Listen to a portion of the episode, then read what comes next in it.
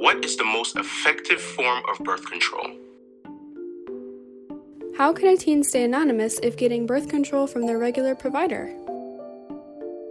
Are there any extra side effects associated with starting hormonal birth control at a young age? There's a lot to consider when choosing the right birth control. What will work for your lifestyle? What are your goals? Are there other health issues you should consider before starting a method? Where can you go to find the right birth control for you?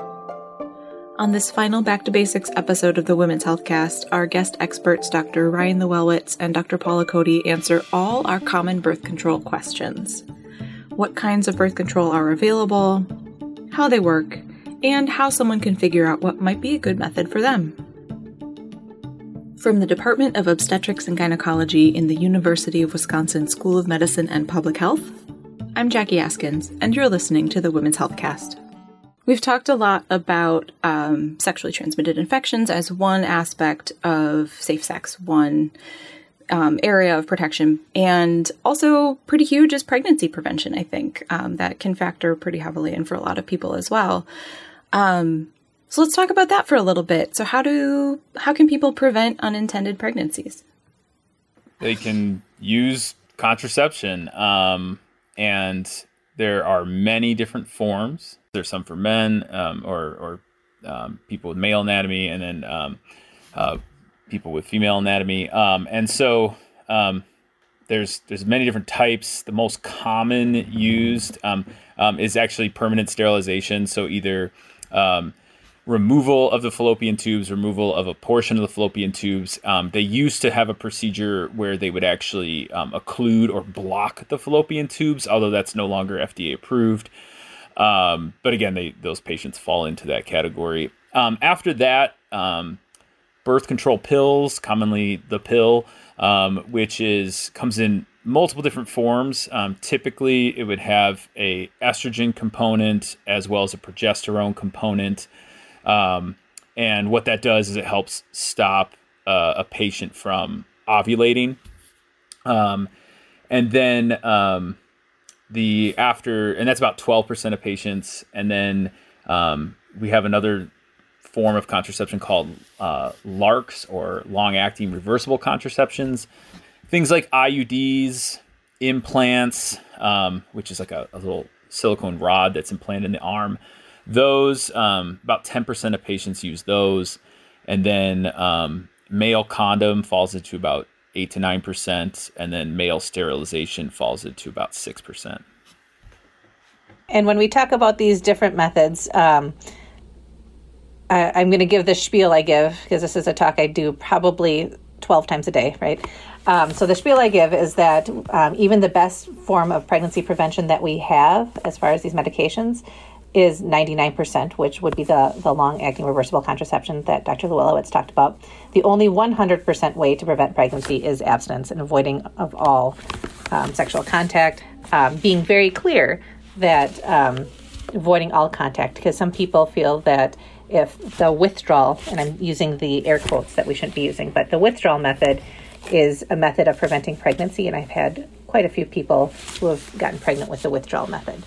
So if we're going through the different options that Dr. Luellwitz talked about, um, for um, we can start with the birth control pills because those are something you have to take every day and pretty much at the same time every day. Like Dr. Luellwitz said, most or many of them have estrogen and progesterone, but there is also a progestin only option um, because there are some people who cannot use methods of contraception that have estrogen in them. For example, certain types of headaches or blood pressure problems, liver problems. There's a whole list of, of reasons why you can't use certain options.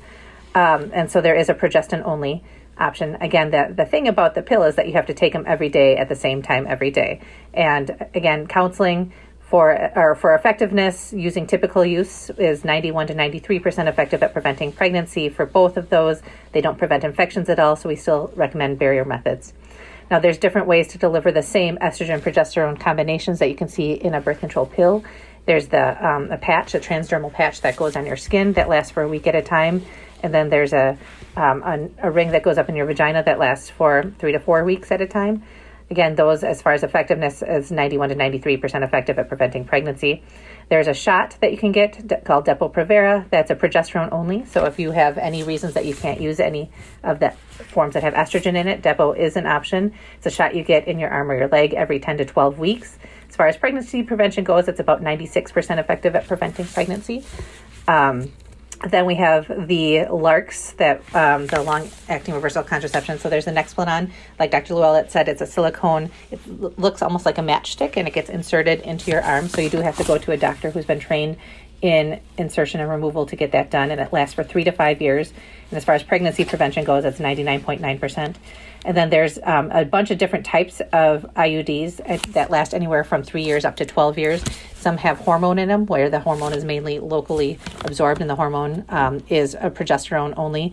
And then there's the copper IUD that has no hormones in it that lasts for up to 12 years, and those are 99%. Uh, 99.9% effective at preventing um, contraception.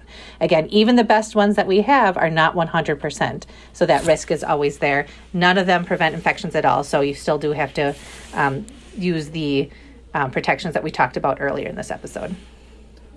So, for review, that's barrier methods. That means things like internal or external condoms and dental dams. Those are the methods that can help reduce your exposure risk for sexually transmitted infections. I think, um, in addition to preventing pregnancy, a lot of the methods that you listed, some of them can affect a menstrual cycle and um, the like length of period or the amount of bleeding. There's lots of other um, like body functions that uh, birth control can have an impact on, and that kind of leads me to my question of how someone can choose a good method for them if they're interested in no one should use birth control if they're not interested in using it. And if they are um, how can they kind of walk through the variety of options and pick one that's a really good fit for their lifestyle and their needs? This is conversation I have all the time, um, and I think I think what it, every it's individualized to each patient and and what their goals are and why they're seeking contraception. Um, because some patients actually come in specifically to control their menstrual bleeding um, and then others are coming in to prevent pregnancy and then also hoping to get control of their menstrual bleeding as well. So um, you kind of have to discuss what a patient's options are. And Dr. Cody just listed them all out. And um, so, um, you know, you, you talk through all of that. And then, and then it's also just having a conversation about what is realistically going to work for a patient. You know, is a patient someone who's good at taking a pill every day? And if they're not, that's not an effective form of contraception for that patient. And you know, while they can elect to, to try that, I think I think we as providers also need to, you know, point out that you know, again, this is only going to be as effective as as if you're willing, you know, as, as you use it. And um, so um, so I think just having like a good conversation, an honest conversation. So how, how I usually approach it in a, in an office is what avail what options are not available to my patients. So the first part of the visit is actually screening for the any contraindications. I just want to share a quick definition, Dr. Cody. You said contraindications as a word, um, and I just wanted to define that word for our listeners. Uh, that can mean anything like a symptom or another medical condition. That would be like a reason a person shouldn't take a particular medication or treatment because it might be harmful for them specifically. Um, most of the contraindications are related to estrogen use, but um, like I said, certain types of headaches or liver problems, blood clotting risk, those kind of things, and trying to figure out what options are not available to the patients and then which ones are available to them and what are their goals, just like Dr. Luellwitz said. Now, interestingly, as providers, usually our preference is um, we want them to, our patient to choose the most effective method and that's usually what my priority is. But oftentimes it's surprising that that's not the priority of the patient sitting in front of me. Um, the research has shown with teenagers and young adults specifically their priorities are ease of use side effect profile and acceptance to their parents and to their peers. And so where i'm trying to you know me trying to push something that they're not ready for either sometimes shuts down the conversation. So we usually we start with um, when i do my counseling i'm starting with um, the pill, the patch, the ring, the shot, the implant, and the IUD. And I go in that order because that goes from um, hardest to use, right? Every day to every week, every month, every three months, every th- three to five years, and every you know three to 12 years so it's going from hardest to use but also possibly the most commonly um, or most acceptable to their parents and peers. So again if they're not ready to hear about an iud and i start with the iud i might have just shut shut the conversation down. So starting with the pills which is something that people have heard of or have had friends use. And so again working that way we end up end up going also from least effective to most effective. So some research has shown that um, in the adult population starting counseling with the long acting reversible contraception will increase uptake with that. Um, with kids it might be a little bit different. So I actually counsel patients in a similar fashion. I usually start with, you know, the combined uh, pills and then work my way into um, you know progesterone progestin only and then into the long acting we have a very in um, the teenage and young adult clinic a high uptake of the long acting reversible contraceptives um, even people who have heard a lot of um, a lot of bad things about things or a lot of from their health teachers from parents from friends whatever um, and just giving them time and space to ask questions and learn actually about the what what's true and what's not true um, can help make the uh, the patient will choose what's right for them. I wanted to ask, um, and because I've maybe heard this concern about um, implants or IUDs, these long acting methods, um, kind of the same sort of rumor mill um, that you mentioned, Dr. Luellwitz. And I just wanted to clarify if they are um, an available option for teens or younger people. Can teens opt into IUDs and implants?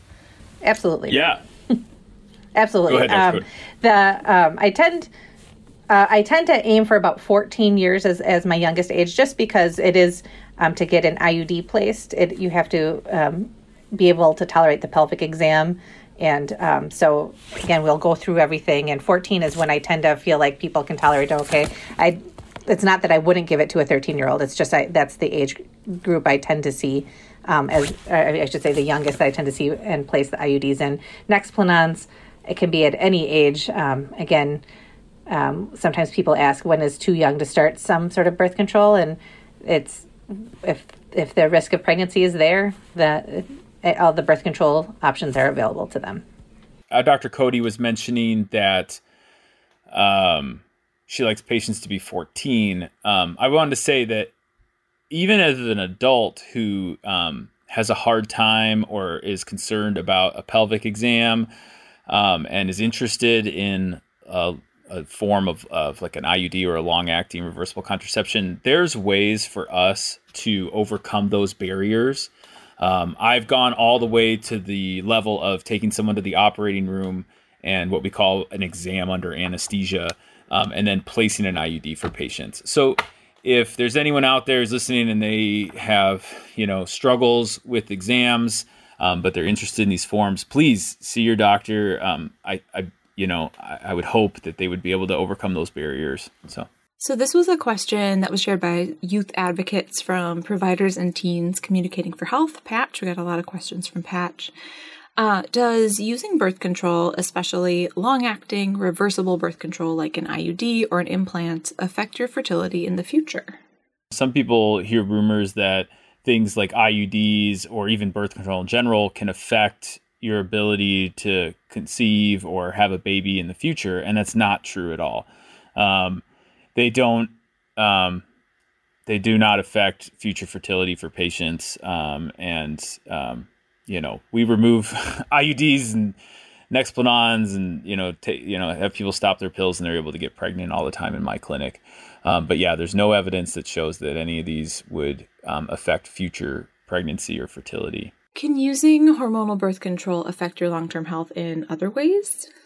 There is some um, evidence, though, when it comes to cancers that um, actually birth, contraception, combined oral contraception or birth control pills, can actually lower um, your patient's risks of ovarian, endometrial, and colorectal cancer. Um, there is a slight increased risk actually for breast cancer, but that tends to decrease over time, and especially after a patient stops um, using the medication. And again, that has to go with the side effects of um, estrogen and progestin. Um, in particular, breast cancer is one that is reactive to those hormones. So, but again, it's it's a slight increase, and you know, for most patients, it's not going to increase their overall lifetime risk. Mm-hmm. I have one more question about um, birth control methods, and that is if uh, someone tries out a method and finds, wow, this this maybe isn't working for me, I don't like the side effects, or this isn't um, like fitting in my life the way I wanted. Uh, can they change methods uh, once you've once you've picked something and it's not working out? Can you try something new, change your mind? Um, how does that work in a like with your doctor? Absolutely. So these are great conversations to have, um, and whenever you start a method, none of them are permanent. Even the long acting reversible contraceptions like the implant in the arm or the IUD, those, even if they last for three to five years or three to 12 years, depending on the method, that doesn't mean they have to stay in for that long. If you try it and you don't like it, they're, that's why they're called long acting reversible contraception because we can, we can take them out and try something different. Sometimes birth control fails. It could be a, a condom breaking or barrier method not working, or uh, maybe noticing that I've missed a pill. Um, and what are someone's options if they've like in that immediate post sexual encounter kind of space if they've noticed that their method of birth control failed um, i guess i'm asking about emergency contraception can you tell me a little bit about what the what the options are in that space absolutely so emergency contraception is an option you have after one something that Jackie just mentioned, or even if you had a sexual encounter with no prevention at all. So it doesn't have to be a failure of a method. It could just be no method was used at all, and um, those are all available. Um, still, even after the Dobbs decision, this is one of the top calls I get right now. Is what has that um, changed emergency contraception, and that has not. So we, you, there's still um, there's two different types of pills that are available and an IUD insertion that are in, uh, available.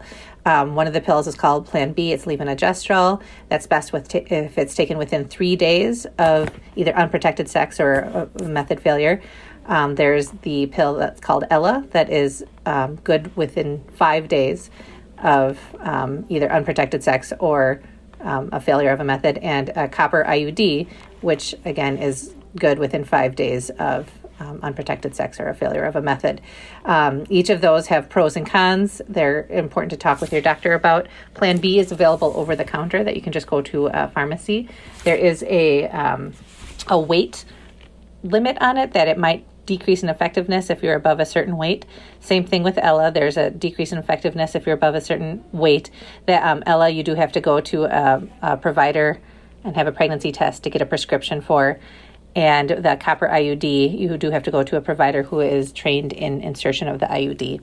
Um, the, the, copper IUD there is no weight limit for, and um, once that's placed in during that time, the time period, it can stay in up to 12 years to help prevent further pregnancies as well.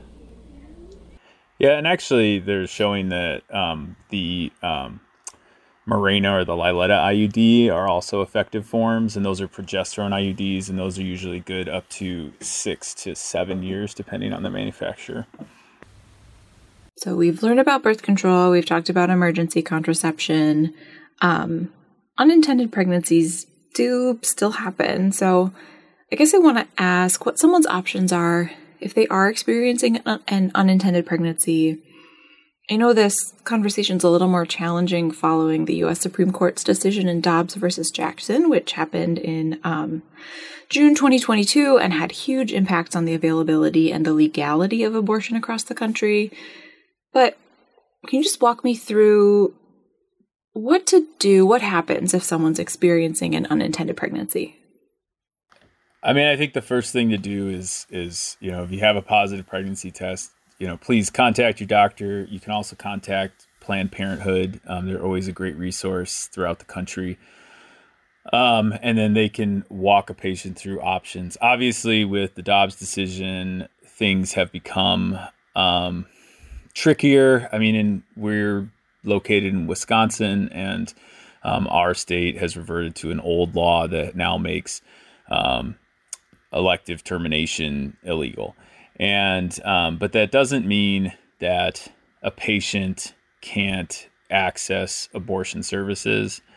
Um, there are avenues for a patient to get resources to either get you know travel to another state um, or you know funds to travel to another state um, where abortion is safe and legal um, so i mean the, the thing the best thing to do is to reach out to you know uh, a board serve you know or a, a qualified obgyn um, or reach out to planned parenthood. Um, and then we will walk patients through those steps um, or even you know not even just an obgyn i mean it could be a family physician too um, pediatrician whoever you know whoever's there that you trust. Um, sorry i don't want to just you know plug my own practice. Um, but um, but yeah so it even though it there are now hurdles to jump over um, it doesn't mean that a patient has to continue an undesired pregnancy um, and um, again, we can help patients navigate those hurdles. So now we've got some time to tackle questions submitted by youth advocates from Wisconsin's Providers and Teens Providers and Teens Communicating for Health or PATCH program. Uh, thanks again to the Patch advocates who took some time to think about their questions and share their questions with us. And now we can hear a little bit about what they're curious about. What is the most effective form of birth control? The only 100% way to not get pregnant is abstinence. And that is truly, even the best things we have, the only 100% way to not get pregnant is to not have sex. That being said, Dr. Luellwitz? The etonogestrel uh, arm implant is the most effective form of contraception on the market. Um, again, it's a small silicone rod that gets in, placed under the skin on the arm. FDA approved for three years, but um, uh, uh, research has shown um, effectiveness up to five years. Not too far behind it, pretty much like minuscule second place to those, or I guess third place if we're counting abstinence, would be the intrauterine devices. So there's again a couple different kinds. There's the copper IUD that lasts 10 to 12 years. That's greater than 99% effective at preventing pregnancy. There's the um, the hormone IUDs that, depending on the brand of IUD you choose, can last anywhere from three to seven years. And again, those are greater than 99% effective at preventing pregnancy as well. We've talked a lot now about some of the more long acting types of um, birth control. What are some of the benefits of having more long acting forms like that? I mean, with every form of contraception, there's there's a human aspect of it, right? You know, so if you if you don't take it or use, you know, if you let's say you're taking a, a birth control pill, right? You know, if you don't take it, it's not going to work, right? And we're all human, and we all have we all have um, you know we all forget about things you know i take a blood pressure medication and sure enough i'll forget it you know once in a while here or i go on a trip and i don't pack it in my bag right? And so the the benefits of using a like we call them LARCs or long acting reversible contraception is that you you take a little bit of that human element out of it and it's just kind of automatic. It's in place. It's not you're not having to take a pill each day. You're not having to go to the clinic for an injection every three months. Um it's just it's just there. And you know it's kind of like a set it and forget it sort of a thing. But um yeah. And it's it's not hundred percent again, like we've talked about. So they're really, really good, but nothing is hundred percent. I have to I always have to hammer that home because people often forget and they feel like set it, forget it, and I don't have to worry about it. It's like, well, you, you know, we still have to have these conversations. Now, depending on the type of contraception you choose, there's also non pregnancy prevention benefits um, pros and cons for all of them. So sometimes they can help with really heavy periods, or they can help with really um, painful periods. Um, some some types of contraception can help decrease the amount of ovarian cysts made, or if you have a diagnosis like polycystic ovarian syndrome and you have certain um, symptoms that you are trying to minimize, like acne or hair in places you don't want, there's different types of these hormones that we also use for birth control that we can also use to help with those kind of symptoms, or people who have um, significant mood changes with their menstrual cycles, or people who have um, uh, oh, there's I mean there's so many other things that can happen. There's also um, some of them can actually help decrease your chance of cancer. Yeah, actually, it's one of the you know the the IUD, the hormonal or or the levonorgestrel IUD is is used for treatment for precancerous cells in patients um, who are you know developing that Yep. So there there's pros and cons to everything. The best thing is to talk to your to your provider to see what's best for you. Are there any extra side effects, short term or long term, associated with starting birth control at a young age? If you hadn't started uh, puberty yet, then again, that could um, having the extra hormones could be a cause of precocious puberty. Um, but as someone who has gone through puberty, um, there doesn't seem to be any long term or even short term effects associated with hormonal birth control. Um, and um, it doesn't affect fertility. One caveat, one little shout out is actually Depo-Provera. So, um, mm. teenagers are supposed to be getting their maximum bone accrual, meaning every day their bones are supposed to be getting stronger, stronger, stronger. And um, that um, there is some research that shows that bones don't get stronger necessarily while you're on Depo.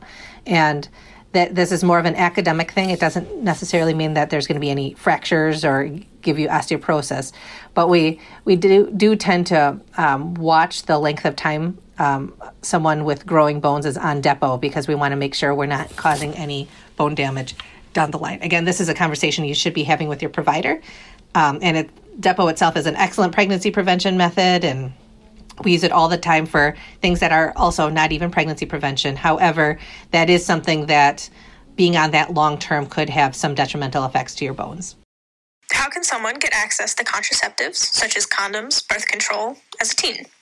One of the best ways you can get um, both proper information about these types of contraception but also prescriptions is talking with your primary care doc or your OB/GYN. Um, and if your primary care doc isn't the one who can prescribe these things, they will make sure that you get to the proper place that can prescribe these things. Um, certain things are available over the counter, like uh, condoms, dental dams, other barrier methods. Um, also, emergency contraception is available, or uh, um, some types of emergency contraception is available over the counter as well. Um, and there are other places that you can get even free condoms, something like the um, Planned Parenthood or Public Health Department, and even some schools, um, you can get some free condoms. Yeah, and there's also um, there are also some states that allow pharmacists to distribute um, contraception in the pharmacy. Um, so uh, Oregon is one that I know of in particular. Wisconsin, that's not available here. Um, so again, if you're in a different state listening to this, then you know it may be worthwhile checking up on that. Um, but you know, as as I've kind of mentioned multiple times, Planned Parenthood is always a great resource. They also have um, funds for people to, um, if they can't afford contraceptives, they also have ways to help fund that so people can afford contraception as well. How can a teen stay anonymous if getting birth control from their regular provider? If there's any ways that um, teens are trying to get a hold of um, safer sex practices without letting their parents know, again, um, as providers, we always try to encourage the open communication with parents. But if that's not an option, um, places like um, Planned Parenthood, you can actually go for um, confidential uh, services that won't involve parents. It doesn't involve your insurance, so you don't have to worry about um, explanation of benefits or something like that um, outing you for um, pregnancy prevention or um, safer sex practices. Um, but they also use some sort of sliding scale fee. Uh, you know that if you don't have a lot of money, they will they will work with you, and you don't have to worry about you know well, my parents make all this money and you know I don't make any money. Again, it's a sliding scale fee based on what you yourself make what an EOB is is an EOB is an explanation of benefits, and what that is is it's a it's a printout of what the insurance has paid for. And so if someone is on their parents' insurance, there's a chance that a parent could actually see what services were billed for. Okay. Now, some states and some insurance companies are de identifying these codes, you know, the, the codes that we used for billing. And so then you may not be able to actually see that like this visit was billed for like an IUD. But um, some states don't have that those protections in place. So you kind of have to look around and then like again see what your insurance says. So um, one way to avoid that again is by going to like somewhere like Planned Parenthood where you don't have to use the insurance that you have. Um, there's also Title X, uh, Title 10 clinics um, that there's a link to that we can link on the website here um, that also um, don't necessarily use insurance. Um, and there's other sometimes local free birth control programs in each state.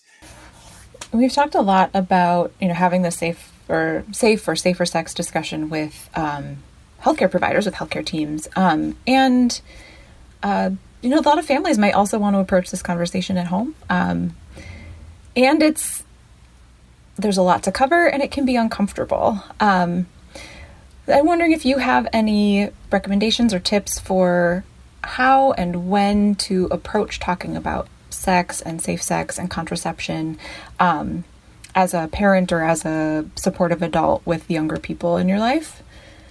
You know, gone are the days of sitting down and having the birds and the bees talk when someone's like 15 because um, there's so much that that kids need to know well before that age. And so when you start talking about um, different body parts and your child asks about how a baby is made, that's a perfect example of of, sh- of being honest about um, how a baby is made and then ways you can prevent having a baby is a pretty easy step there. Um, and then at each developmental stage, making sure that you're you're framing things in the appropriate manner and actually asking answering the questions that they're asking because if they're asking the question and you, you defer the answer again it suddenly becomes crowded in, or covered in shame and they might not be comfortable asking it again and maybe going to other resources that are not medically accurate or comprehensive. So having the conversation early and often using different um, i think using different things in the media can be very helpful. So, for example, if they talk about teen pregnancy on a TV show, that's a great opportunity to talk with your kid about pregnancy prevention and safer sex. Or when um, a new, I don't know, uh, like a condom commercial comes on TV, that's a great opportunity just to take a quick check in with your kid about to see if they have any questions about things. Yeah, we had a billboard. We were driving in the car and we saw a billboard about sex trafficking. And, um, you know, it was an opportunity that arose with my, my kids and I took it. And so I, I would encourage parents to seize those opportunities, you know. Um, the point is, I think, is just to, to start those conversations, normalize sex, normalize, you know, body anatomy, normalize talking about contraception. Um, and, um, I, I, when it becomes normal, it's so much easier to talk about because you're not, there's no shame.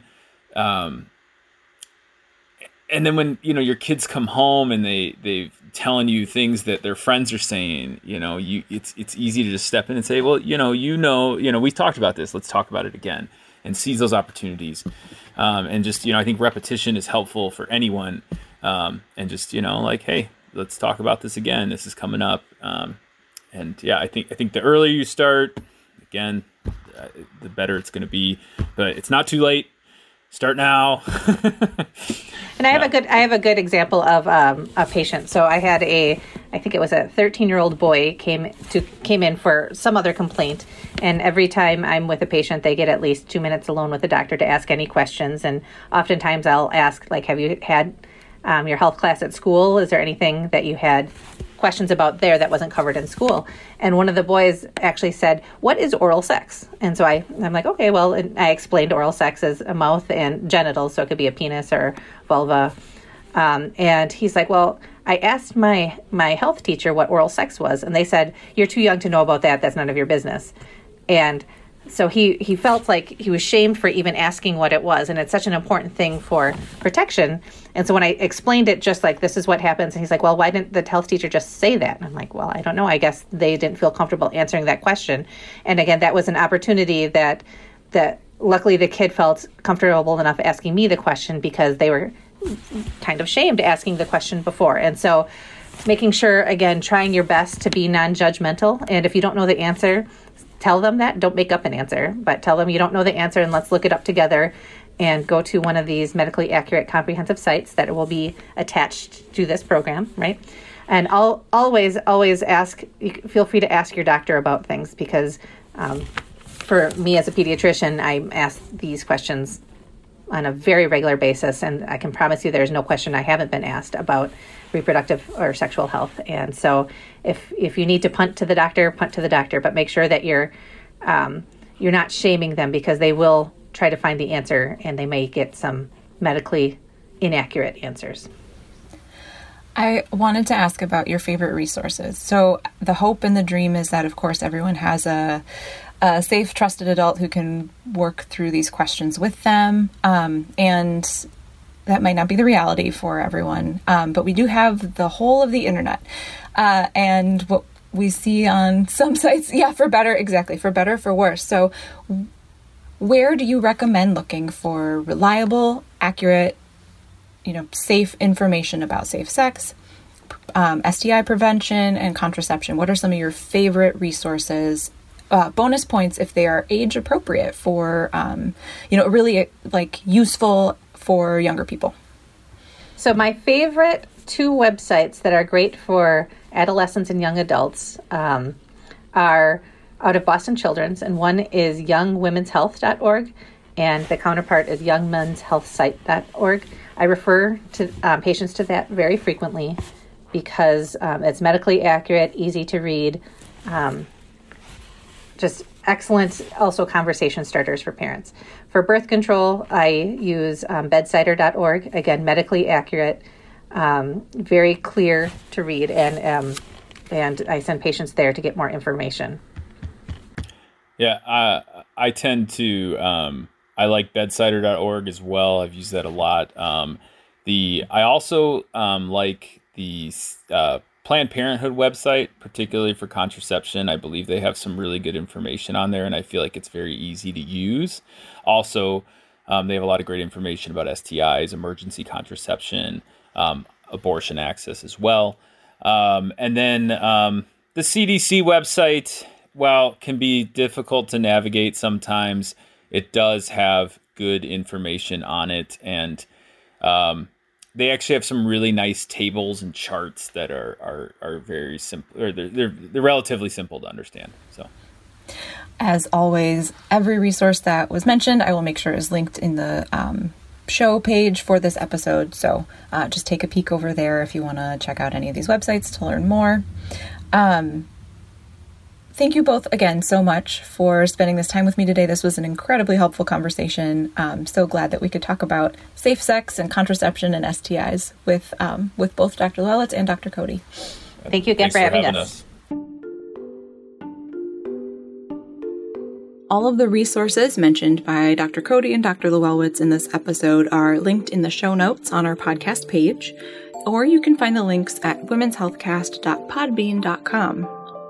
This has been the final episode in our Back to Basics mini series.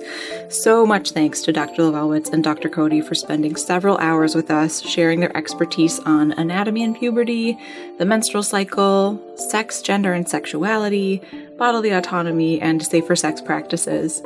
You can find all of the episodes in the Back to Basics series at womenshealthcast.podbean.com or on Apple Podcasts, Spotify, or wherever you like to get your podcasts. And you can find the Department of OBGYN on Facebook, Twitter, and Instagram at WISCOBGYN.